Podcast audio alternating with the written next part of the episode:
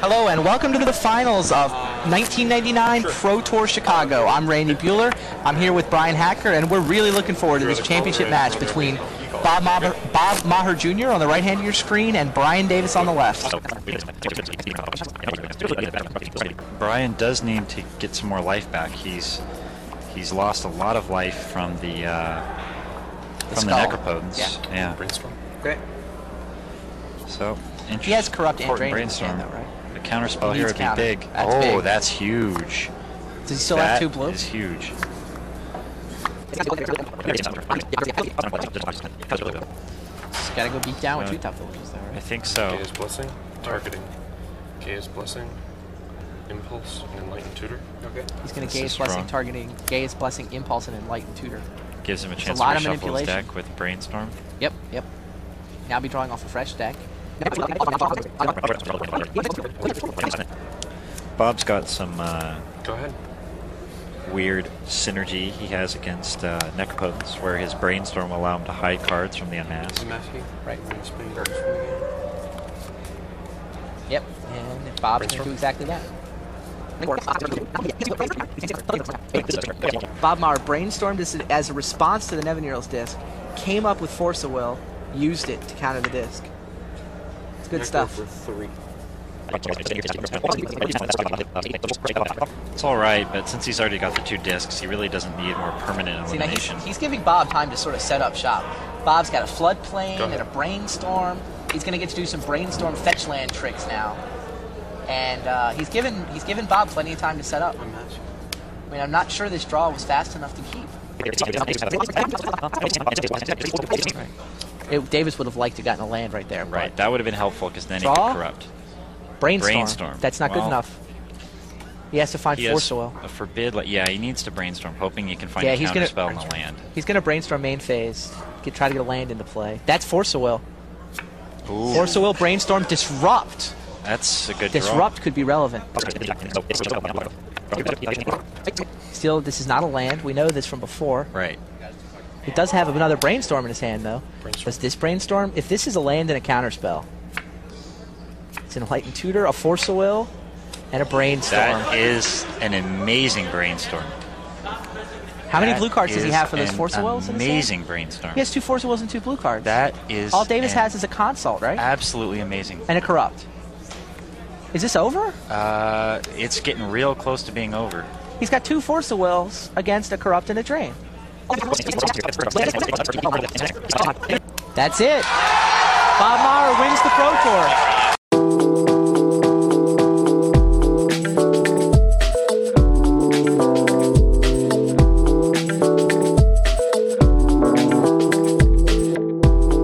Oh, hello. Welcome to Lucky Paper Radio. I'm your host, Andy, and I'm here with my co host, Anthony, designer of one of the featured cubes on Cube Cobra Maddox. It's uh it's a great honor. Uh, I, I, I you know had to work really hard to uh, become a member of Cube Cobra's Patreon. Yeah, you just paid for that. You yeah, paid just, for just that paid, benefit. You just pay for that. But the regular cube is up there now. Now, did you choose? What made you choose the regular cube as opposed to one of your many other cube projects to feature on Cube Cobra? I mean, it's, it's it's just my baseline. It's my it's the core of my cube thing. Also, it takes quite a while for your, your featured cube to come up in Cube Cobra. So uh, it was it was a while ago that I put that in the queue. Were you delighted and surprised to see it? Did you I forget? was. I, I got all kinds of people are drafting my cube and looking at it, and that's very exciting. Are you getting a lot of new drafts? I was curious to see what what it would amount to to have your cube featured on Cube Cobra. I didn't have any idea. Some, I haven't actually not a submitted. huge number. I, I too am a patron of Cube Cobra, but I have not submitted my cube for the featured cube list because uh, whatever, it's fine. But I'm glad that people are seeing it. You can help change the tide of the cube world, Anthony, by getting more people to understand and accept that cube does not have to be about playing the most powerful cards. I'm certainly doing my best. This week's podcast, however, is not going to help in that regard, Anthony, because we are dedicating an entire episode to talking about one specific card, and that card is Brainstorm. Wow, this is a great idea because I feel like it's we're, we're kind of running out of ideas here, and all of a sudden you just hit not on, running out of you ideas. just hit on uh, twenty thousand new episode uh, podcast. We are episode not running out of ideas. ideas because I wanted to record this episode as soon as I heard the episode of the 540 where Justin and Ryan agreed that Brainstorm is the single most overrated card in the Magic Online Vintage Cube. I wanted to record this episode right after that, but we had to stick it in the queue because we have so many other episodes lined up and things to talk about.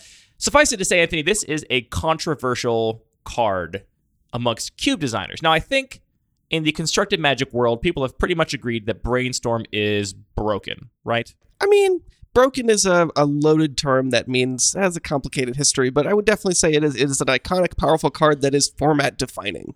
Before we dive into more about this card and its different perceptions, do you want to just hit us with the rules text of uh, Brainstorm, Anthony? I notice you have about seven or eight brainstorms in your hand right there. Oh, I've got almost uh, almost uh, a cool twenty over here.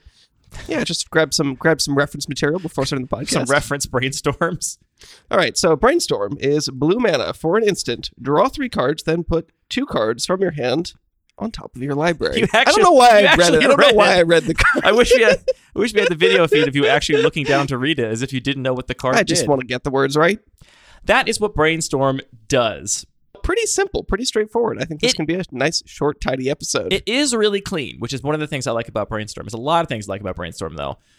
First, I want to talk about why I think this is a controversial card because there are two sides to this Brainstorm argument, and one side, and specifically I mean controversial in the cube world. Now, this episode is not going to be just about cube, so if you're tuning in because you care about people talking about Brainstorm but don't care about cube, this episode is still for you. But in the context of cube, it is a controversial card because I think most people's opinions on Brainstorm kind of fall into two camps. One camp is, hey, Brainstorm is banned in historic, restricted in vintage, too good to be printed into modern. It's a defining card of legacy. This card is clearly a very powerful card. It's great in cube. I'm going to pick it highly. I'm going to play it often. Um, and we're going to refer to cube more broadly in this episode. Brainstorm is actually a card that is in my Bun Magic Cube, which is a powerful vintagey legacy environment. Your regular cube, which is a low power, lower power environment, and the Magic the Gathering Online Vintage Cube, which is a different kind of cube environment entirely, but it's got power, it's got everything. This card shows up in a lot of different environments. So, anyway, one of the arguments is that this card is very good in constructed, it's therefore very good in cube. It's just a very powerful card. It belongs in all of these environments. It's a high pick, it's very powerful. And then the other perspective is largely that Brainstorm, absent a bunch of fetch lands in your deck, is not much better than a Reach Through the Mists. Uh, Reach Through Mists is a card that is just instant arcane blue mana draw card. It's the closest we have in Magic to one mana draw card. I mean, all of the generic cycling cards are one mana draw card, but we, all the other cards do a little bit more. That one just has the arcane subtype, which is rarely relevant. So we'll use Reach Through Mists as a sort of baseline for just the draw card mode. That's specifically when you can't do something else with the other cards you put back on top of your library with Brainstorm. Now, I have a lot of notes prepared for this episode, Anthony. I'm feeling very energized, very excited about this topic. I want to make sure this is not just me ranting at you, though. So, do you maybe want to explain to people that maybe are not familiar? I don't take for granted that anybody listening knows or understands why Brainstorm is good. Do you want to just kind of talk through the basic play patterns of Brainstorm with the shuffle effect and why that's so powerful? Absolutely. I mean, I'm the wrong person to talk about that because I'm not a person that plays these formats. But I mean, basically, the the effect is pretty simple. You're drawing three cards, putting two back, so you're you're net neutral, like you said, right? So you're ending up with So, one for one. one for one. You're so you you had seven cards in your hand. You're going to end up with seven cards in your hand at the end.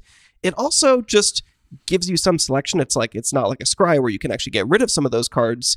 If the game ends up going four turns longer and you're not playing any of the draw spells, you're still going to draw all those cards anyway. So at a baseline in like a, a sort of imagined vanilla format, it kind of doesn't really do anything except give you a little bit of control over the order that you get your cards in. The reason it's powerful, uh, as most listeners will know, is when you combine it with fetch lands, especially because that's just the the easiest, most accessible free shuffle effect that any deck that has access to it is going to be running already. It means you can actually get rid of those cards and better than a scry where you're just sculpting the top of your library you can actually sculpt your entire hand from the top of your library Right. it also just does this really really unique thing that is amazing that just lets you control the top of your library with a, a, really flexible amount of precision because you have access to you know imagine you starting with seven cards you have the six cards left after the brainstorm and then three more you've got nine cards you can choose from uh, so if you have any other effects that interact at the top of the library i mean this is not where the real power comes from but i think that this is where a lot of interest in some some of the high ceiling comes from where if you have you know miracles or other effects that actually interact with the top card of your library this is a really efficient instant speed way to allow you to do that Yeah, and trust me, we'll get to all of the edge cases where Brainstorm is useful and what its high ceilings are. But what you said as a sort of baseline for its power level in Legacy, the one, well, Vintage as well, it's restricted in Vintage. You can play one copy, and most decks do. But Legacy is kind of defined by Brainstorm because so many decks play four of Brainstorm, and that allows them to really have unprecedented control over the consistency of their deck. Just draw just as many lands as they need, draw the right answers when they need them, draw threats when they want them, just draw everything kind of in the exact right order when you have your brainstorms to help stack your draws and those fetch lands or other shuffle effects to shuffle away the cards you don't want right now so that you get fresh, clean draws off the top of your deck. That is the kind of very simple answer for why Brainstorm is really, really, really good. And in general, in formats with fetch lands, better than a Ponder or a Preordain, which are both cards that were printed in Modern. They were printed after Brainstorm. And I was trying to find some evidence of this, but I couldn't anywhere. I suspect that Ponder and Preordain were essentially just like, can we fix Brainstorm? Like, Brainstorm's too good. Can we make a fixed version of Brainstorm that, you know, doesn't break these formats? And turns out both those cards had to be banned in Modern too, and one of them had to be restricted in Vintage as well. So this effect of just cheap card selection is very powerful because it lets players just combat one of the natural forces in Magic, which is just variance, right? Like both players in a game of Magic are going to have to do with variance. You're going to draw cards when you don't want them. You're going to mana flood. You're going to mana screw. And what these cards do is just help you combat that sort of core force in Magic. And that's what makes them so powerful in really every kind of format in which they're legal. So the other side of this argument, this if you have no shuffle effect, you are just basically drawing a card. The detractors of Brainstorm, again, say this is roughly equivalent to one blue mana draw card and point to cards like Reach Through Mists or Quicken or Peek or other cantrips that have very sort of narrow or conditional upsides. Uh, another great example is Whispers of the Muse. I think it might be a sorcery, though. I think Quick Quicken is another one that I really enjoy because uh, it, if, if you're looking for those cheap cantrips, it does have a really high upside in very narrow cases. Yes, it can definitely be very flashy. But all these cards basically, more or less, in under most use cases, come down to one blue mana draw card. And the suggestion by the detractors of Brainstorm, specifically in Cube, are that if you don't have 12 fetch lands in your 60 card deck like you do in Constructed, you're just playing one blue mana draw card, and that is not good enough, right? Like these other cards we see, like Reach Through Mist, is not played in very many cubes. Peek, Quicken, not played in that many cubes compared to cards like Ponder or Preordain. That that sort of effect is not good enough. And I'm going to dive into a little bit to why I think that's maybe not the case. But first, to take it a step further, some people even contend that, and this argument I do want to touch on just to mention, but I think we'll just kind of broadly rebuke it and then ignore it, basically. Some people think that Brainstorm is even worse than Blue Mana Draw a card because they believe in this idea of brainstorm blocking yourself, which is basically that I got to draw three cards.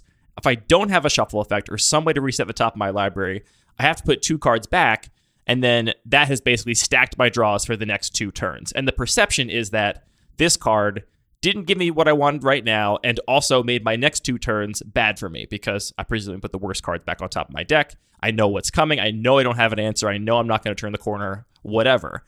And the emotional impact of that from a cube design perspective is real. Like if you just don't want those feel bads, then that's a reason to not play the card. But from a pure card evaluation perspective, that is strictly speaking not a thing. There's Right. I mean, it's it's about as sensical as saying, well, if I'm milling cards, I'm losing those cards, right? Or like, that one even is more justifiable because if you have tutors or something, you might genuinely mill a card that you need in your deck for some reason. Like sure. So there are cases where that's somewhat justifiable, but the, the core idea is just that you are already not going to draw the answer you needed or the land you needed or whatever. Brainstorm has just let you see that. It's made you aware of that. So It's even giving you more chances to see it. Like I like to think of swapping any card other than brainstorm in that situation when your next two draws are already your next three draws are already not good for you.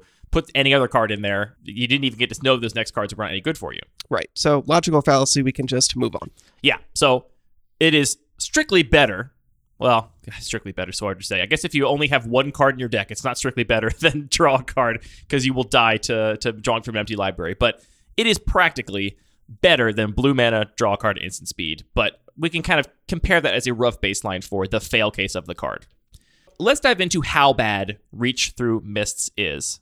And this, Anthony, is where we have to, I think, get a little bit in the weeds and talk a little bit about Xerox theory, which is something that I'm not sure we've ever actually talked about at length in the podcast before. Maybe in the future we can do an entire episode dedicated to Xerox theory because it's got a whole sort of a bunch of topics that are all related and connected to it. But for the purposes of this discussion, I want to be honest. I think it's not a super useful term that gets used and applied in all kinds of silly ways. Basically, to say like cards that draw you cards are good, and it's like, uh, sure, I guess so. well, let me uh, let me maybe try and make the case that it is useful just by explaining it in a very concise way. Because I agree, I've seen people use it in perhaps not useful ways, and that's kind of true of a lot of Magic lingo. Is people just tend to throw Baneslayer and Muldrifter around without actually really thinking about what they mean. Baneslayer, Muldrifter. Xerox theory is complicated. It's maybe not totally agreed upon exactly what it is. I would argue that uh, it basically boils down to the idea that a high density of efficient one for one cantrips is a potent, powerful deck building strategy, which I think is somewhat counterintuitive. I think if you took someone that was a new player at Magic and said, yeah, in your 60 card deck, you should have eight of these cards just say draw a card, basically, that would be kind of weird to think that would be powerful, right? They're like, where, where are the powerful cards that remove my opponent's stuff, that actually produce card advantage, that threaten my opponent and actually kill them? I want to refer to a conspiracy, actually, to kind of make this argument. And that conspiracy is advantageous proclamation. This is the conspiracy that says your minimum deck size is reduced by five. So in a traditional conspiracy draft or any other 40 card draft, you get to play a 35 card deck instead of a 40 card deck.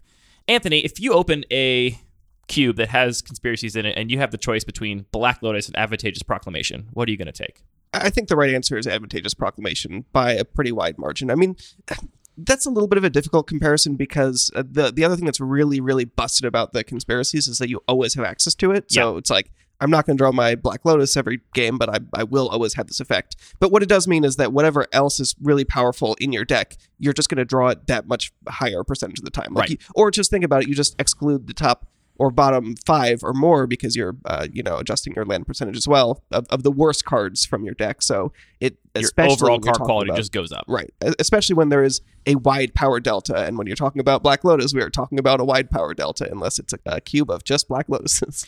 Yeah, I'm taking Advantageous Proclamation every single time. I think players that maybe haven't played with conspiracies that might sound weird, but Black Lotus is a good card, but it's a good card when you draw it. And frankly, it's only really a good card when you draw it in like the developing turns of the game. It's kind of an awful top deck if you're if you've already emptied your hand.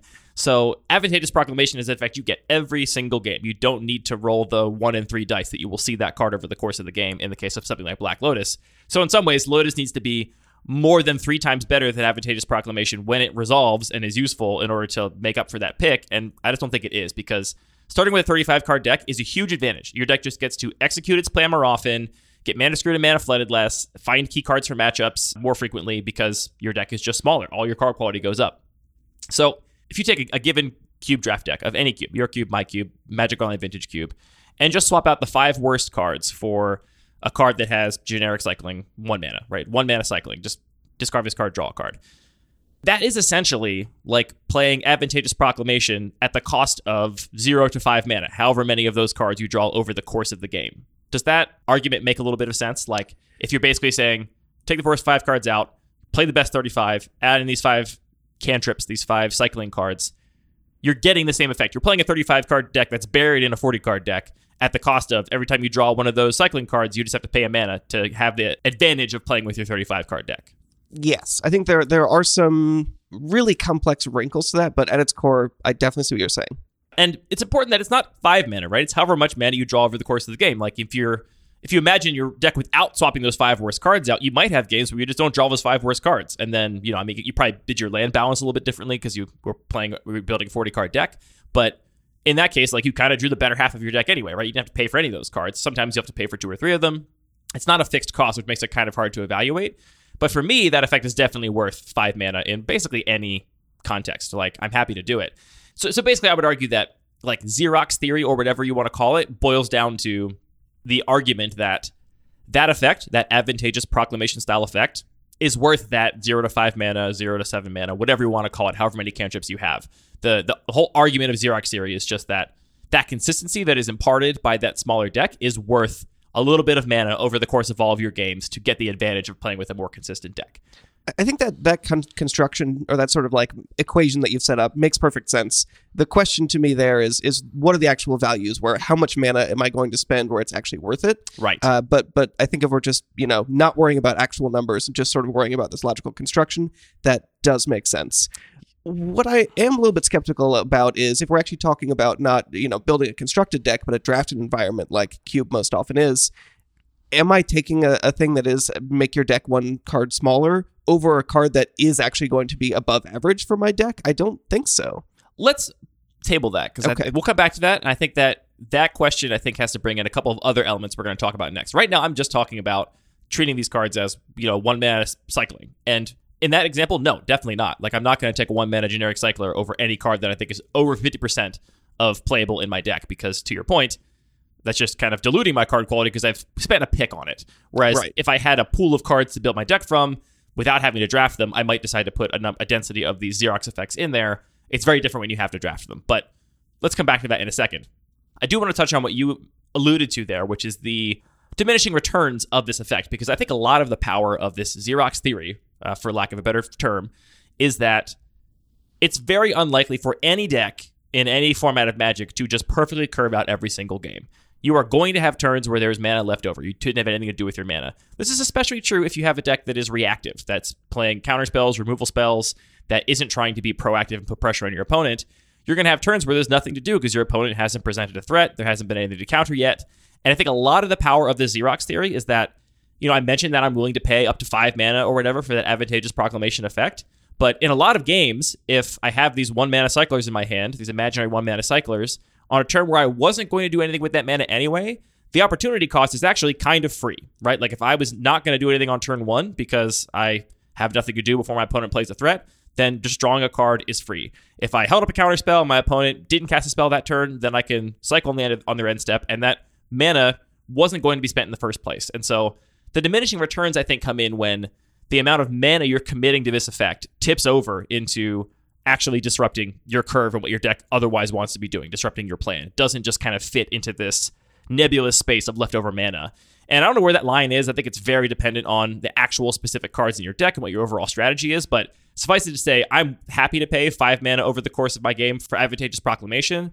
I am not happy to pay 20 mana over the course of the game to play a virtual 20 card deck, right? Like that would be detrimental because at that point I'm just only cycling cards away and not doing anything with any of my mana because I have to just cycle through my deck to find anything because my deck is so minimized by this effect. So it's a delicate balance. There isn't a perfect science to it, to my knowledge. If you've worked out the perfect science, listener, then write in and let me know. But uh, that's the the theory as I sort of wrap my head around it. And again, that's just treating these cards as one mana cyclers with no synergy, no cycling synergy, no graveyard synergy, no anything synergy, no draw card synergy, just a way to thin your deck.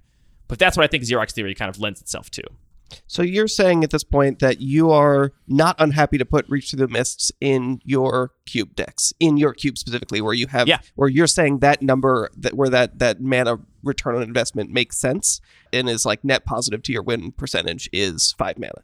Yeah, I would be happy to play Reach Through the Mists in a lot of my cube decks. I think it would be fine. There's a lot of packs where I would take Reach Through Mists over other cards in the same color that are otherwise in the pack.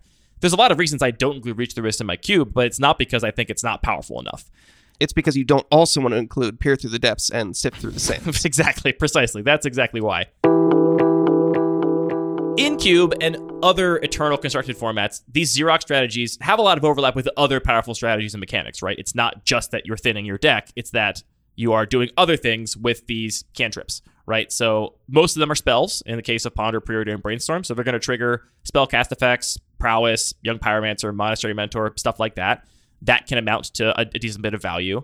Um, they almost all put cards in a graveyard, so they're going to fuel Delve spells, Delirium, Tarmogoyfs, that kind of stuff, which is very relevant.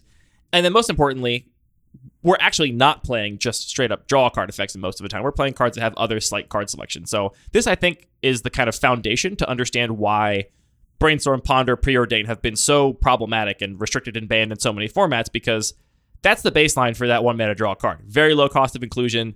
Some decks I think are even very happy to play it, regardless of any other effects. And as soon as you staple any kind of substantial card selection onto it, the various scrying, the possibility of shuffling, it becomes really very, very, very potent. Yeah, I mean, I think that's a completely different territory, and uh, maybe you're you see these as more similar. But I feel like the difference between purely cycling, like a, getting the effect of advantageous pro- proclamation for some amount of mana, is very different from being able to scry to and draw a card and actually get some card selection because it just it, it gives you a different thing. It's not just improving your likelihood of drawing certain things by a small amount by shrinking your effective deck size. It's letting you look through multiple cards and giving you multiple hits at potentially hitting that. So I, I feel like there is a huge difference there. I, I think the bigger difference is like in terms of player autonomy, right? Like I think part of the reason Ponder and Preordain are so beloved amongst cube designers and, and magic players at large because they give you choices. Like you get to like look at the cards and make choices about things. One mana draw card is not that exciting. I mean, players love drawing cards, but not that much, right? Like it's just drawing a card. It's kind of boring. But ultimately, like they do have a very, very similar effect, plus all that gravy of the actual selection they provide. So it's true that I think the Xerox theory is not dependent on any of that. I don't think you have to be playing the best of the best, most powerful, most selection cantrips. I don't think you have to be doing delve stuff or delirium stuff or have young pyromancer in an environment for this deck to make sense. That the Xerox theory is kind of the just the thinning part of it. But in reality, in practice, when you end up playing these cards in most Magic formats, it does overlap with all these other strategies, and then becomes a very powerful thing because it's combining all this stuff together to make this kind of potent engine. Not only is your deck more consistent, not only is it virtually smaller, but also you have these very potent cards like Young Pyromancer or whatever that once you find it, it turns this thing your deck was already doing and already very happy to do to play its consistent game plan into a win condition. And you're also more likely to find the Young Pyromancer because you have all these cantrips in your deck. So basically, my take is that Reach Through Mist is actually very playable in a lot of contexts uh, and perfectly fine. And the fact that it's not played really comes down to a bunch of other factors. Like there is that diminishing returns on cantrips, and so in constructed formats where you have access to opts and considers and serum visions and stuff like that, you're not going to get to reach through mist because it's just not the best one. And again, the twelfth one is less valuable than the fourth one or the eighth one. So that kind of pushes that in those contexts. And frankly, I just think it's a card that most cube designers are bored by. So cube designers are not going to add it to their cube because it feels like a waste of a slot in their 360 card cube or whatever because it just draws a card, which is not particularly exciting for most players. And I think that's totally legitimate and Absolutely. reasonable. Like the point of cube is for most of us to, to play with the cards that we love and that we really enjoy casting. And I I agree. Although uh, I mean, I'm going to be the nerd here and say the idea of getting the, the full set of the mist cards does sound very cool to me. There you go. Uh, but Draft uh, package, maybe. Sure, we could do that. But yeah, I mean, brainstorm is a lot more fun to cast. Way more than- fun. So much than fun. Just drawing a card purely, and, and similar like these upsides of you know something like thought scour or or just minimal effects like opt. Like that level of choice, I think is a lot more fun. And so I think it's For sure. a reasonable and and it, even if you're saying this card would actually increase more players individual players win percentage if they drafted it that might be true but that doesn't mean adding it to a cube is better because Of course you, you can't increase the win rate of the whole cube right Right. like that's just a nonsensical thing so I'm idea of- only arguing that it is playable on power level. I'm only I'm arguing that it wouldn't have a decreased win percentage compared to an average card in most cube environments. It would be perfectly fine. It would hang with the rest of the cards. It would be totally viable. And that is purely a power level evaluation. I agree for all the reasons you mentioned that I'm not running it in my cube. I never will be because, like you said, all these cards that provide some kind of selection are more fun to cast, more fun to resolve. They give you more choices, and that's what I want my games to be about. But in terms of power level evaluations, I don't think Reach or Miss is actually that far. The only evidence I can point to that is to kind of make this case is uh, I did a little looking at some various constructed metas, and currently the Penny Dreadful meta is purely red blue tempo decks, basically. My understanding of Penny Dreadful, this is a format where uh, it's on Magic Online only, and you're allowed to play only cards that cost a penny, which is like kind of the, the floor for cards in uh, in on Magic Online's price system. And my understanding is that this format has no other management, so there's no ban list, right? If it's under a penny, you get to play it no matter what it is. And sometimes there are really broken decks in the meta. They basically update it every like six months or something and say, here's the new cards that are in Penny Dreadful for the next cycle. Um, and right now, you know, this format is dominated by Ponder, Gitaxian Probe, Treasure Cruise, all kinds of really, really powerful staples. But Peek and Quicken both see tons of play in Penny Dreadful decks because they are basically just blue mana draw card. So these are powerful decks. They're playing powerful cards, but because of the price restriction, a lot of the more interesting, more fun, more dynamic, more powerful cantrips are ruled out. But these decks have found that Peek and Quicken are actually totally fine. They can totally do the job. is the format popular enough that there's actually a feedback loop there that that people playing the format will drive cards out of it That's an interesting question. and I don't know the answer to it. So I'm not going to make it up. I, I respect that that's my sort of argument for the reach through mists fail case of brainstorm and maybe it's convinced some of you that yes that consistency that deck thinning is actually very valuable. And every little cantrip you pick up is like one fifth or one quarter of an advantageous proclamation. And it's worth paying that extra mana you weren't going to use anyway to basically have that effect as you play through your games. But in case i haven't convinced you.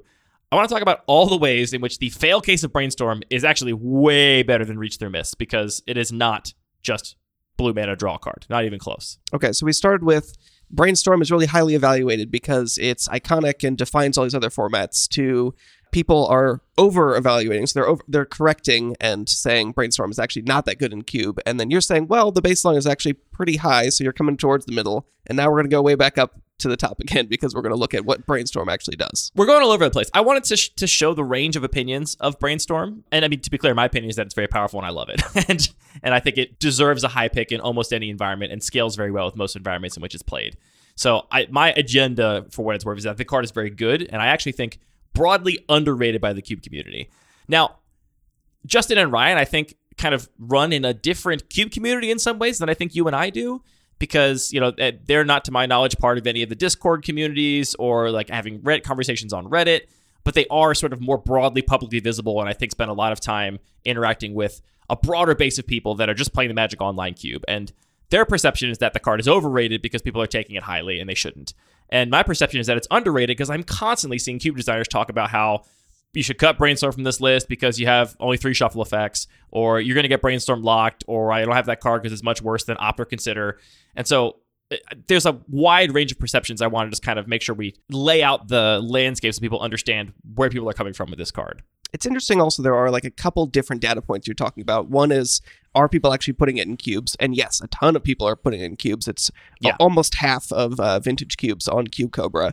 Then there's the uh, sort of perspective of the very vocal minority, the, the the public figures in the cube community.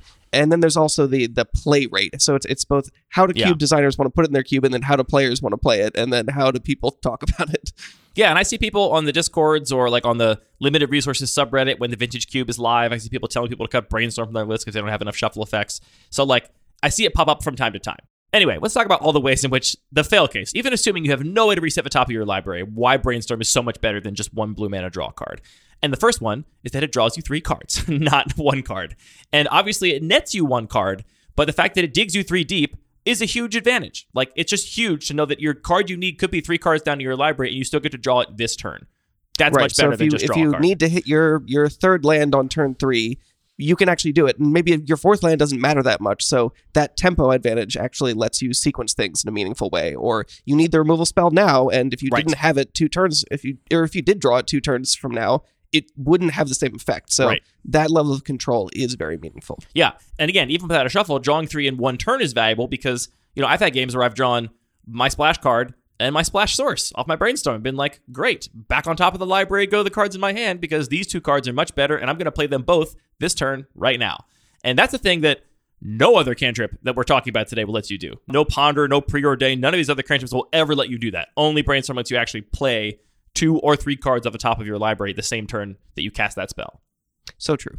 It does trigger draw effects three times, which I have to note. I mean, if you have something that triggers when you draw a card, it's going to do it three times, which is a bit of an advantage. You could also argue that's a disadvantage on power level if there are things that punish card drawing, or say players can't draw more than one card at a turn or something like that. And those things do exist, so it kind of cuts both ways.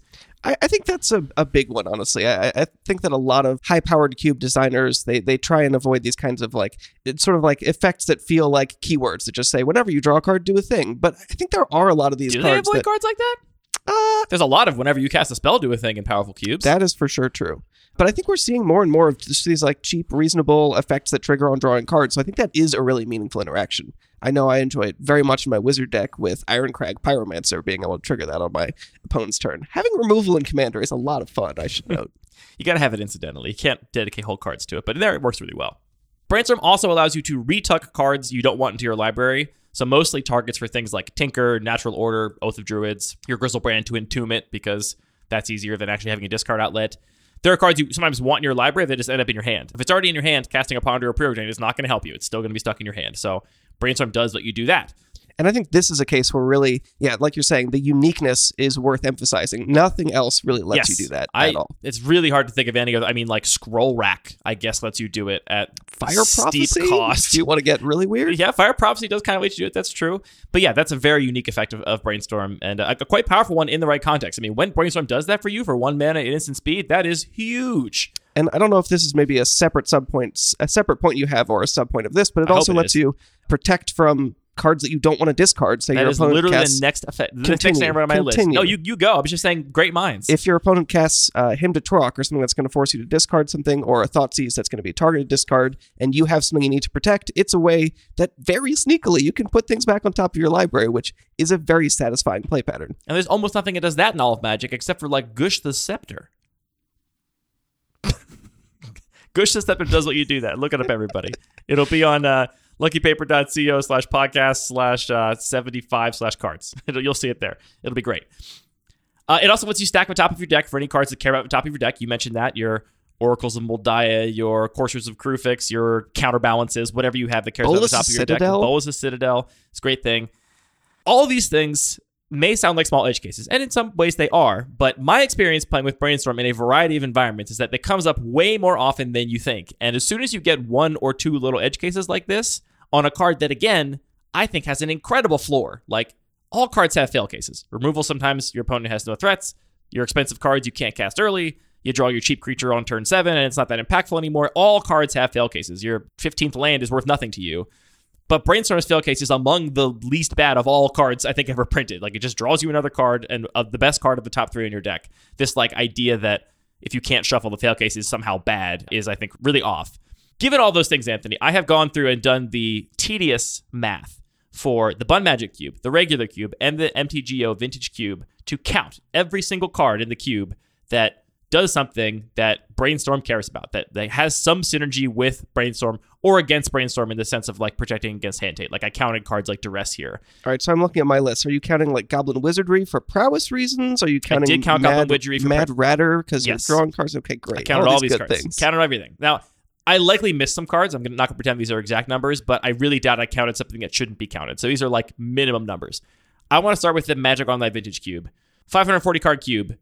How many cards or p- percentage, whatever you want to give, do you think are better with Brainstorm? I'm gonna guess thirty percent. It's 20%, 19%, 103 individual cards that are better with Brainstorm. That spells matter stuff, stuff that shuffles, stuff that matters in your yard, top deck matters stuff, hand hate, library matter stuff. This is the only cube. Neither your cube or mine have any library matter stuff. We don't care about tucking things away for Tinker or Natural Order, but there are five cards in the Magic Online Vintage Cube where you would care about that. That's a lot of cards. It's one fifth of the entire cube are cards that have some edge, small or large, with specifically Brainstorm in your deck. Regular cube, Anthony. What's your guess? I feel like if I if I'm adjusting, if there's too many complicated factors that are going to influence me, I feel like I should guess twenty percent again. Let's go twenty five percent. Let's let's hedge a little. 22%, slightly more than the Magic Online Vintage Cube. There are 89 cards by my count in your 410 card. How many cards are in your cube right now? Currently 410 today. It's it's probably going to change tomorrow. In your 410 card cube that care about Brainstorm. You really love Top Deck Matter stuff. I, I do. and I mean, it sounds silly, right? Like like things like I counted I counted the Scrylands because there are plenty of times Oh, where in the late game you brainstorm, put a card you don't want right on top of your deck, and then you scry land and scry it away. And that may sound like a very tiny edge, but that's very powerful. Like changing brainstorm from like draw a card to draw three cards, take one card from your hand and exile it, just get rid of it completely, put one card back on top of your library. It's a much more powerful card. And if you get to do that, that just makes your deck that much better. Yeah, you really went pretty deep on the top deck matter stuff. I mean, we're talking two percent. No, it's 10%. You have 43 top deck matters cards in your cube by my count. Uh, two percent difference from the Magic Online cube. Oh, but that, sorry. That's specifically just top deck matters. 2% difference in the overall cards that care about Brainstorm, but the whole Magic Online cube, which is bigger than yours, only has mm-hmm. 23 cards that care about the top deck. I see. Yours has 43. You also crushed me in top deck matters. You just really like the top of the deck. That's fine. That's Top of the deck is a fun. a- it's a a thing about of you. all the zones. You've got Future Sight, you've got Bolas of Citadel, you've got them all. Finally, Bun Magic Cube. My cube is 360 cards. What's your guess for percentage? Again, 19% for the Magic Online Vintage Cube, 22% for the regular cube. What do you think the Magic Cube is? I- feel like we're either just going to go way high, or or based on all this discussion Stop we just had, we just gotta- say we a gotta- number. Uh, I'm going to guess nineteen percent. 27%. So a little higher. So, but again, we're looking That's at like a lot. Well, that's much closer to my first guess. This we're looking a at between like game. for all these cubes, between a fifth and a quarter of the cards are going to be better with brainstorm, or you're going to be better for having brainstorm playing against them, right? That's just a lot of the cube, right? Like, Hi, it's Andy, host of Lucky Paper Radio, the podcast you're listening to right now. While I was editing this show, I wish I had gone a little deeper on this point. As often happens while I'm editing, you know, I regret not saying something. Then I figured, you know what? I, I, this show. I can do whatever I want. So here I am injecting a little more context for exactly how deep these numbers go.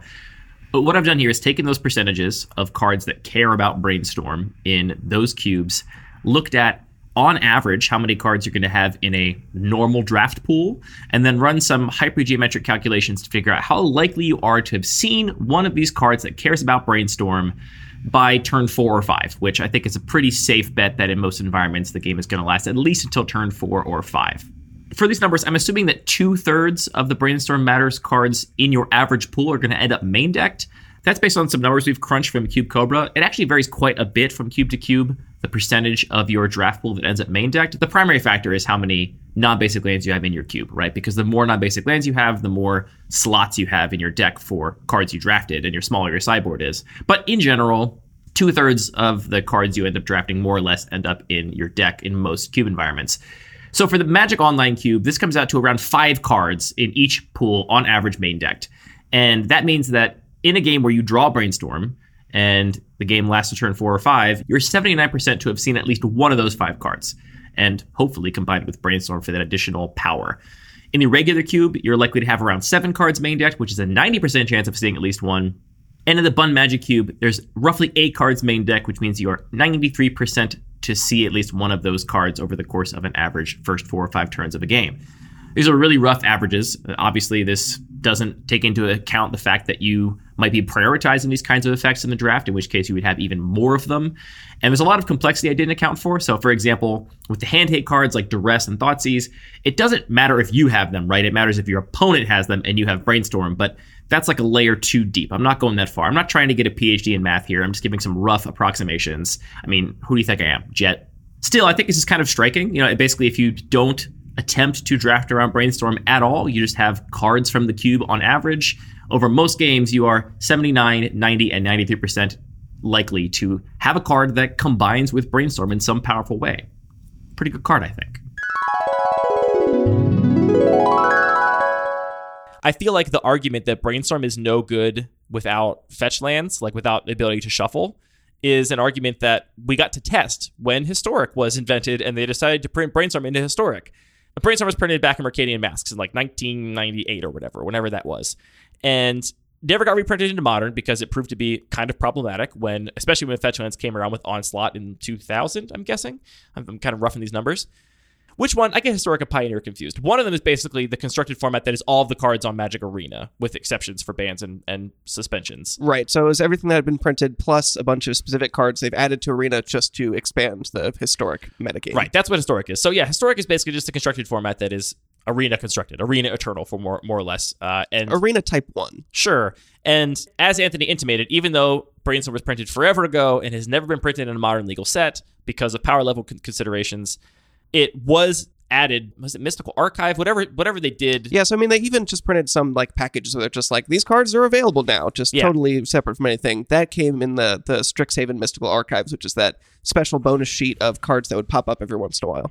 either way they printed brainstorm into historic and uh, the argument for why it might be okay was that there are no fetch lands in historic save for Pa- Fabled Passage there's no none of the 10 fetch land fetch lands capital f fetch lands are in historic so that kind of approximates a pre fetchland printing brainstorm back in the day and guess what? I mean, Brainstorm proved to be much too good in Historic. It dominated the meta, got suspended, eventually got banned because it's a magic card that just has synergy with other magic cards, as I covered. Like between one fifth and a quarter of those three cubes I looked at, which are three very different cubes. And the same is true for the historic metagame. There's just enough ways to shuffle your library or to get some other kind of value off of brainstorm that you don't need fetch lands for it to be good. And that's overall kind of in summary my evaluation of the card. It's just there's enough ways to get value off of it that you don't need to be doing this like prescriptive thing that has made it really, really good in Legacy, where you have fetch lands specifically. Like I've played it in your cube just in combination with like Master of Death and been thrilled because it's great. We've talked before about how card evaluation comes down to how good is the best case scenario of the card, how bad is the worst case scenario, and what does that like distribution curve look like in between, right? Like how often are these things going to occur? And my argument with brainstorm is that how good is it when it's good? It's extremely good. It is singularly good. When you get to tuck a card that was going to be hit with hand hate, when you get to draw three and then crack a fetch and shuffle two cards away, there are no cards in Magic's history that do that. It is it stands alone as an incredibly powerful card when it's really good. How bad is it when it's bad? To refer back to the whole reach through mists conversation, I don't think it's that bad. I think the floor of this card is really, really strong. And feel bads aside, the feel bads of knowing you're going to lose this game in the next two turns because you don't have the answer and you're not going to find it, it's just a very, very strong floor. It's a- Arguably an incredibly high floor because you can just skip those two turns and get get on to the next game. You just get to concede. That's great. And then as far as the ratios in which the outcomes occur, I think most people think that it's primarily a reach through miss that is sometimes better. And I would argue that it's actually most of the time much better. I do want to touch on a fact here, which is that I think his card is difficult to play with because even though I mentioned that cantrips are very good oftentimes in this sort of Xerox theory construct at filling in leftover mana in your curve, like just I had nothing to do with my mana, so I just cast my cantrip. That's actually not the way to optimize brainstorm play. You certainly can do it because it does draw a card effectively. Like if you think you have to, you can just turn one brainstorm. But it's really not capitalizing on what makes the card good. Uh, and I think there's a lot of players, a lot has been written, many articles, many podcasts, many discussions have been had about how to play with brainstorm. And so I won't try and like offer my suggestion here other than to say that I think waiting till later in the game is good. Waiting till you get to get this extra value off of it if you can afford to is, is usually worth it. And I think players that don't know how to play with brainstorm might have this perception from casting it on turn one all the time or just casting it when they have open mana and, you know, no way to get any value off of it instead of just drawing a card and no cards in their hand they want to get rid of or whatever might have this sort of ingrained perception that it's not good just because they maybe aren't experienced at playing with it. I think this is a card that has been uniquely and consistently underrated over the whole course of Magic history, right? So we talked about how it was printed in Historic. They thought it'd be fine. It was actually not fine. Had to get banned. It's restricted in Vintage, so down to one copy in Vintage, which is kind of that's like the biggest like red badge on a card in terms of how broken it is when it gets restricted in Vintage. You can only play one copy there. It's kind of a problem. When a cantrip like this is too good, I don't think it is readily apparent. Like I think what you need to understand that a card like Brainstorm is a problem in a certain context, be that a cube or a constructed metagame, is you need a lot of data. You need a bunch of competitive players grinding decks against each other over the course of a long time and playing lots of different matchups and you know getting that sort of long tail of all these different use cases and win percentages and all that kind of stuff to see actually okay after a bunch of games have played out this is dominating the metagame. It is proven to be an auto include in any blue deck, and it's made blue decks the most powerful decks in the format, and that's when it has to get banned. It's not like We're also not jamming all possible decks into the time traveling supercomputer. It's it's a lot of uh, you know players making decisions based on what they see other players succeeding with. So there's a lot Right. of feedback loops, and and we don't necessarily discover the the perfect solutions quickly. But in terms of what like Wizards R and D does or what cube designers do, it's not a card like Oko or like you know a Black Lotus, where like as soon as you play it, you're like that was incredible. Like I just took over the game. You can't beat this card. Its impact is much more subtle and nuanced on an individual basis. And in the long term, I think you can see very clearly that it's a very powerful card. But I think that also contributes to the frequent underrating of this card because each time you cast it, it probably, aside from those amazing instances where it saves your key spell from a Thoughtseize or whatever, it probably just felt like draw a card. And you're like, well, that could have been anything else. Why didn't I just have another counterspell in my deck or whatever? And the answer is you had a brainstorm, which was kind of another counterspell and another land and another removal spell and another threat. It was like it was whatever you needed to be at that one specific time. On the episode of the 540, where Ryan and Justin suggested this is the most overrated card in the Magic Online Vintage Cube. And I want to be clear, I don't want to like misrepresent their argument. They did not say this card was bad. They just said it was overrated and that players took it in the first couple picks and they thought it was more of a mid pack kind of card, which totally fair. I mean, I, I don't think they think the card is awful.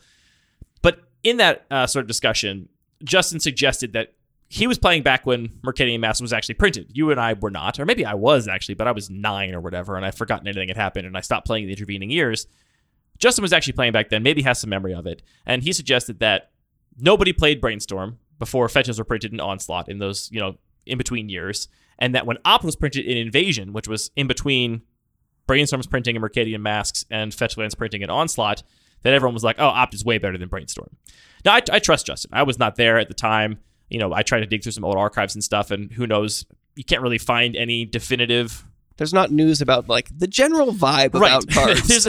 Like you can find individual articles probably making both cases from back then, where somebody was saying Opt was better, someone was saying Brainstorm was better. What was the actual overall pervading evaluation? I don't know. So I trust Justin's evaluation there. But objectively, Brainstorm was played at the highest competitive levels pre any kind of fetch lands and pre Opt being printed. So looking back at the Mercadian Masks block standard Pro Tour, so this was just Mercadian Masks block cards, which happened in 2000. There were two blue decks in the top eight. They both ran four copies of Brainstorm. This particular meta was kind of dominated by this red green Fires deck and also this white Rebels deck. One of the Rebels decks played white blue, so it could play the Brainstorms though. But anyway, any blue deck was running Brainstorms in the sort of top eight of that particular Pro Tour. And importantly, I want to take this opportunity to once again mention my favorite Magic match ever recorded, which I talked about, I'm sure, in the show before, but we've gotten more listeners and subscribers now. So if you haven't ever watched this match, the Pro Tour Chicago 1999 final uh, with Bob Maher and uh, Brian something, where Bob Maher is playing this Bant Oath of Druids deck, and his opponent, Brian something something, is playing this Necropotence combo deck, mono black ne- Necropotence combo deck. Such a great match for a lot of reasons, but basically, like, Necropotence was a, a, huge problem combo card. This like deck ended up being extremely dominant and just eventually got banned from this particular format. And so it was kind of like the boogeyman, the big bad guy. And it's it's the kind of deck that's playing like turn one Dark Ritual, Necropotence, draw eight cards. You know, Bob Maher is playing this Bant deck, which it's called an Oath of Druids deck. And if you're playing Vintage Cube, you might think, oh, Oath of Druids. I put Oath of Druids in play, and then I get an Emrakul to pop out later on or something.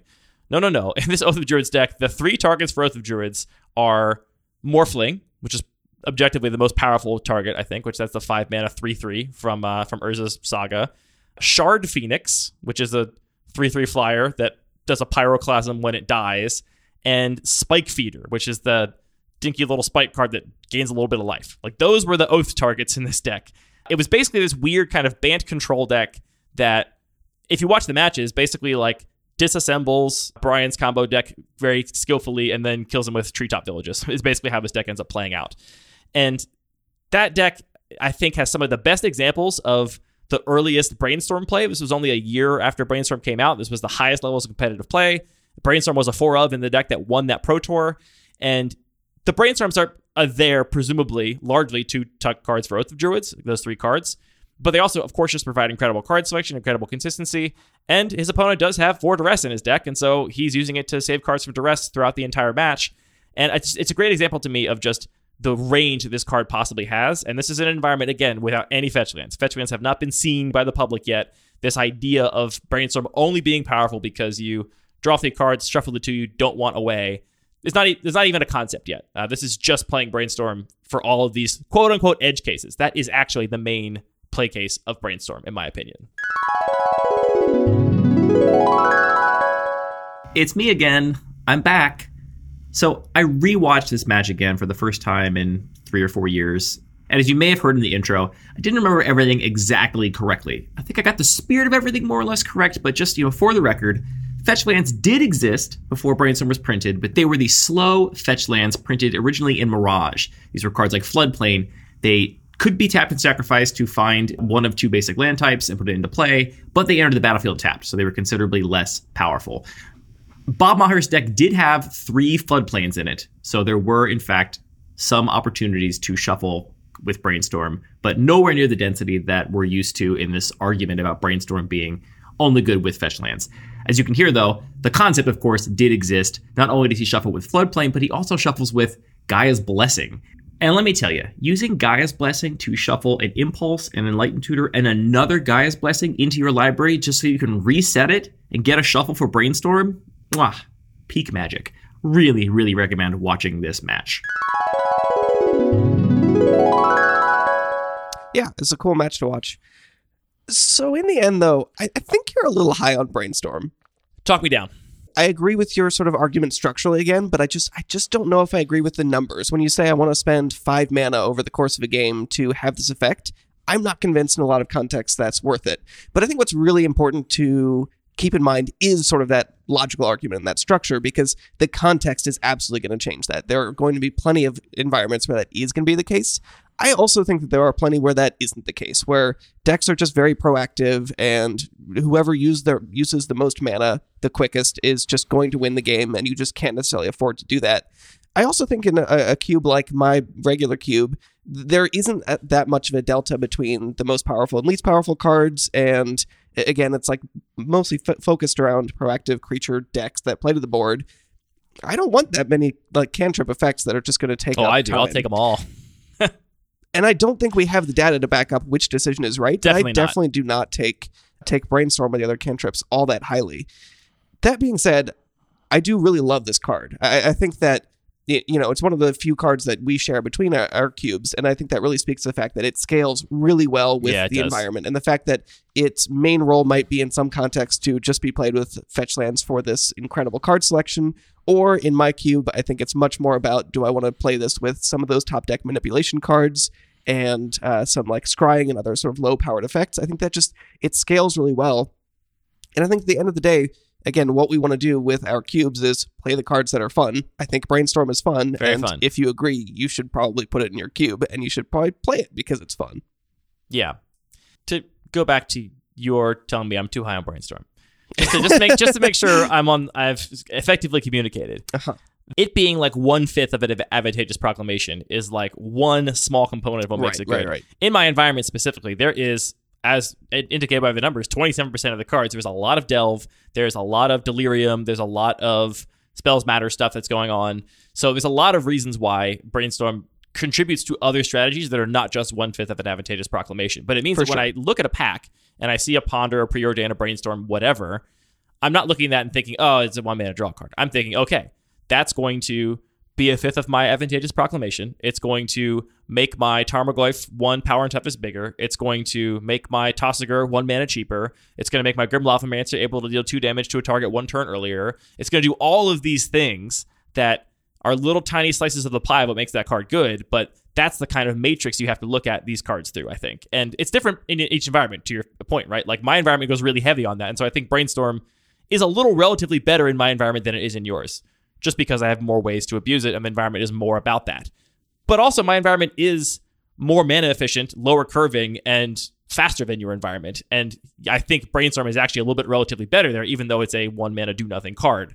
So I don't think that the speed of the environment is necessarily an indicator of whether you do or don't want cantrips. I mean, again, Legacy and Vintage, incredibly fast, both environments chock full of one mana cantrips, because that speed often means you need your deck to be consistent, not stumble on a land, not not have an answer when you need an answer, and actually playing these cards that seemingly slow things down make you overall more able to actually play to whatever the board needs at that time by increasing the consistency of your deck. All by means of saying that, yeah, the advantageous proclamation part is one part of it. That's just the Xerox theory. Right. Thinning your deck is valuable in a vacuum.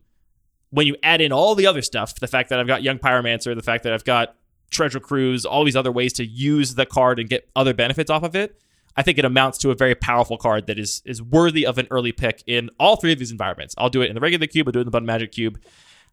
I do want to sort of couch this in the sort of context that I have never played the Magic Online Vintage Cube. I've never played Magic Online. I've watched a lot of people play it. I would trust somebody else that's more experienced than I, including Justin and Ryan, as to how high of a pick Brainstorm should be in the Magic Online Vintage Cube. The only caveat I'll give is I thought it was interesting in the uh, episode where they talk about this card being overrated. Justin specifically says he's frustrated about, about that because pe- players take it too early and he would love to get it and play it late. He's like, I would love to get this card mid pack and already have a deck that can take advantage of it and then pick it. People are picking it early and they're not letting me do that. To which I say, I too would like to get good cards mid pack. Justin, that would be great. But uh, they're taking it early because it's a good card. And the fact that you want it for your deck actively, I think, is evidence that it is a good card in that environment. And maybe you're just a little lower than most people are on it, but I don't think it's because they're necessarily overrating it.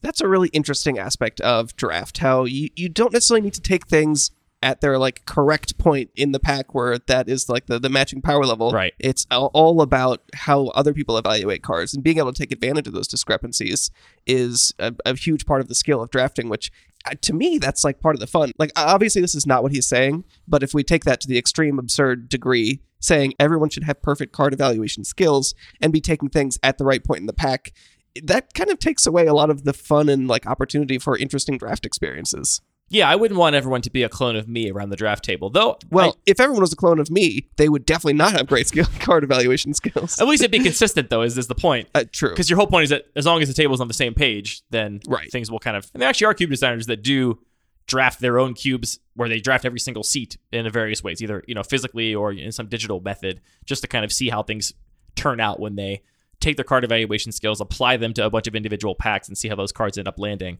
I've never done it to my own cube, but it could be fun. It could be. Sounds like a lot of work. Sounds exhausting. Yeah, sounds like a lot.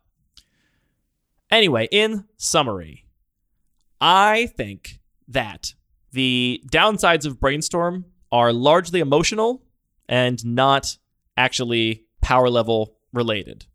And players overstate them because it feels bad to be brainstorm locked when in actuality, that is only a feeling. it is all but a feeling, and feelings will pass. However, feelings do matter.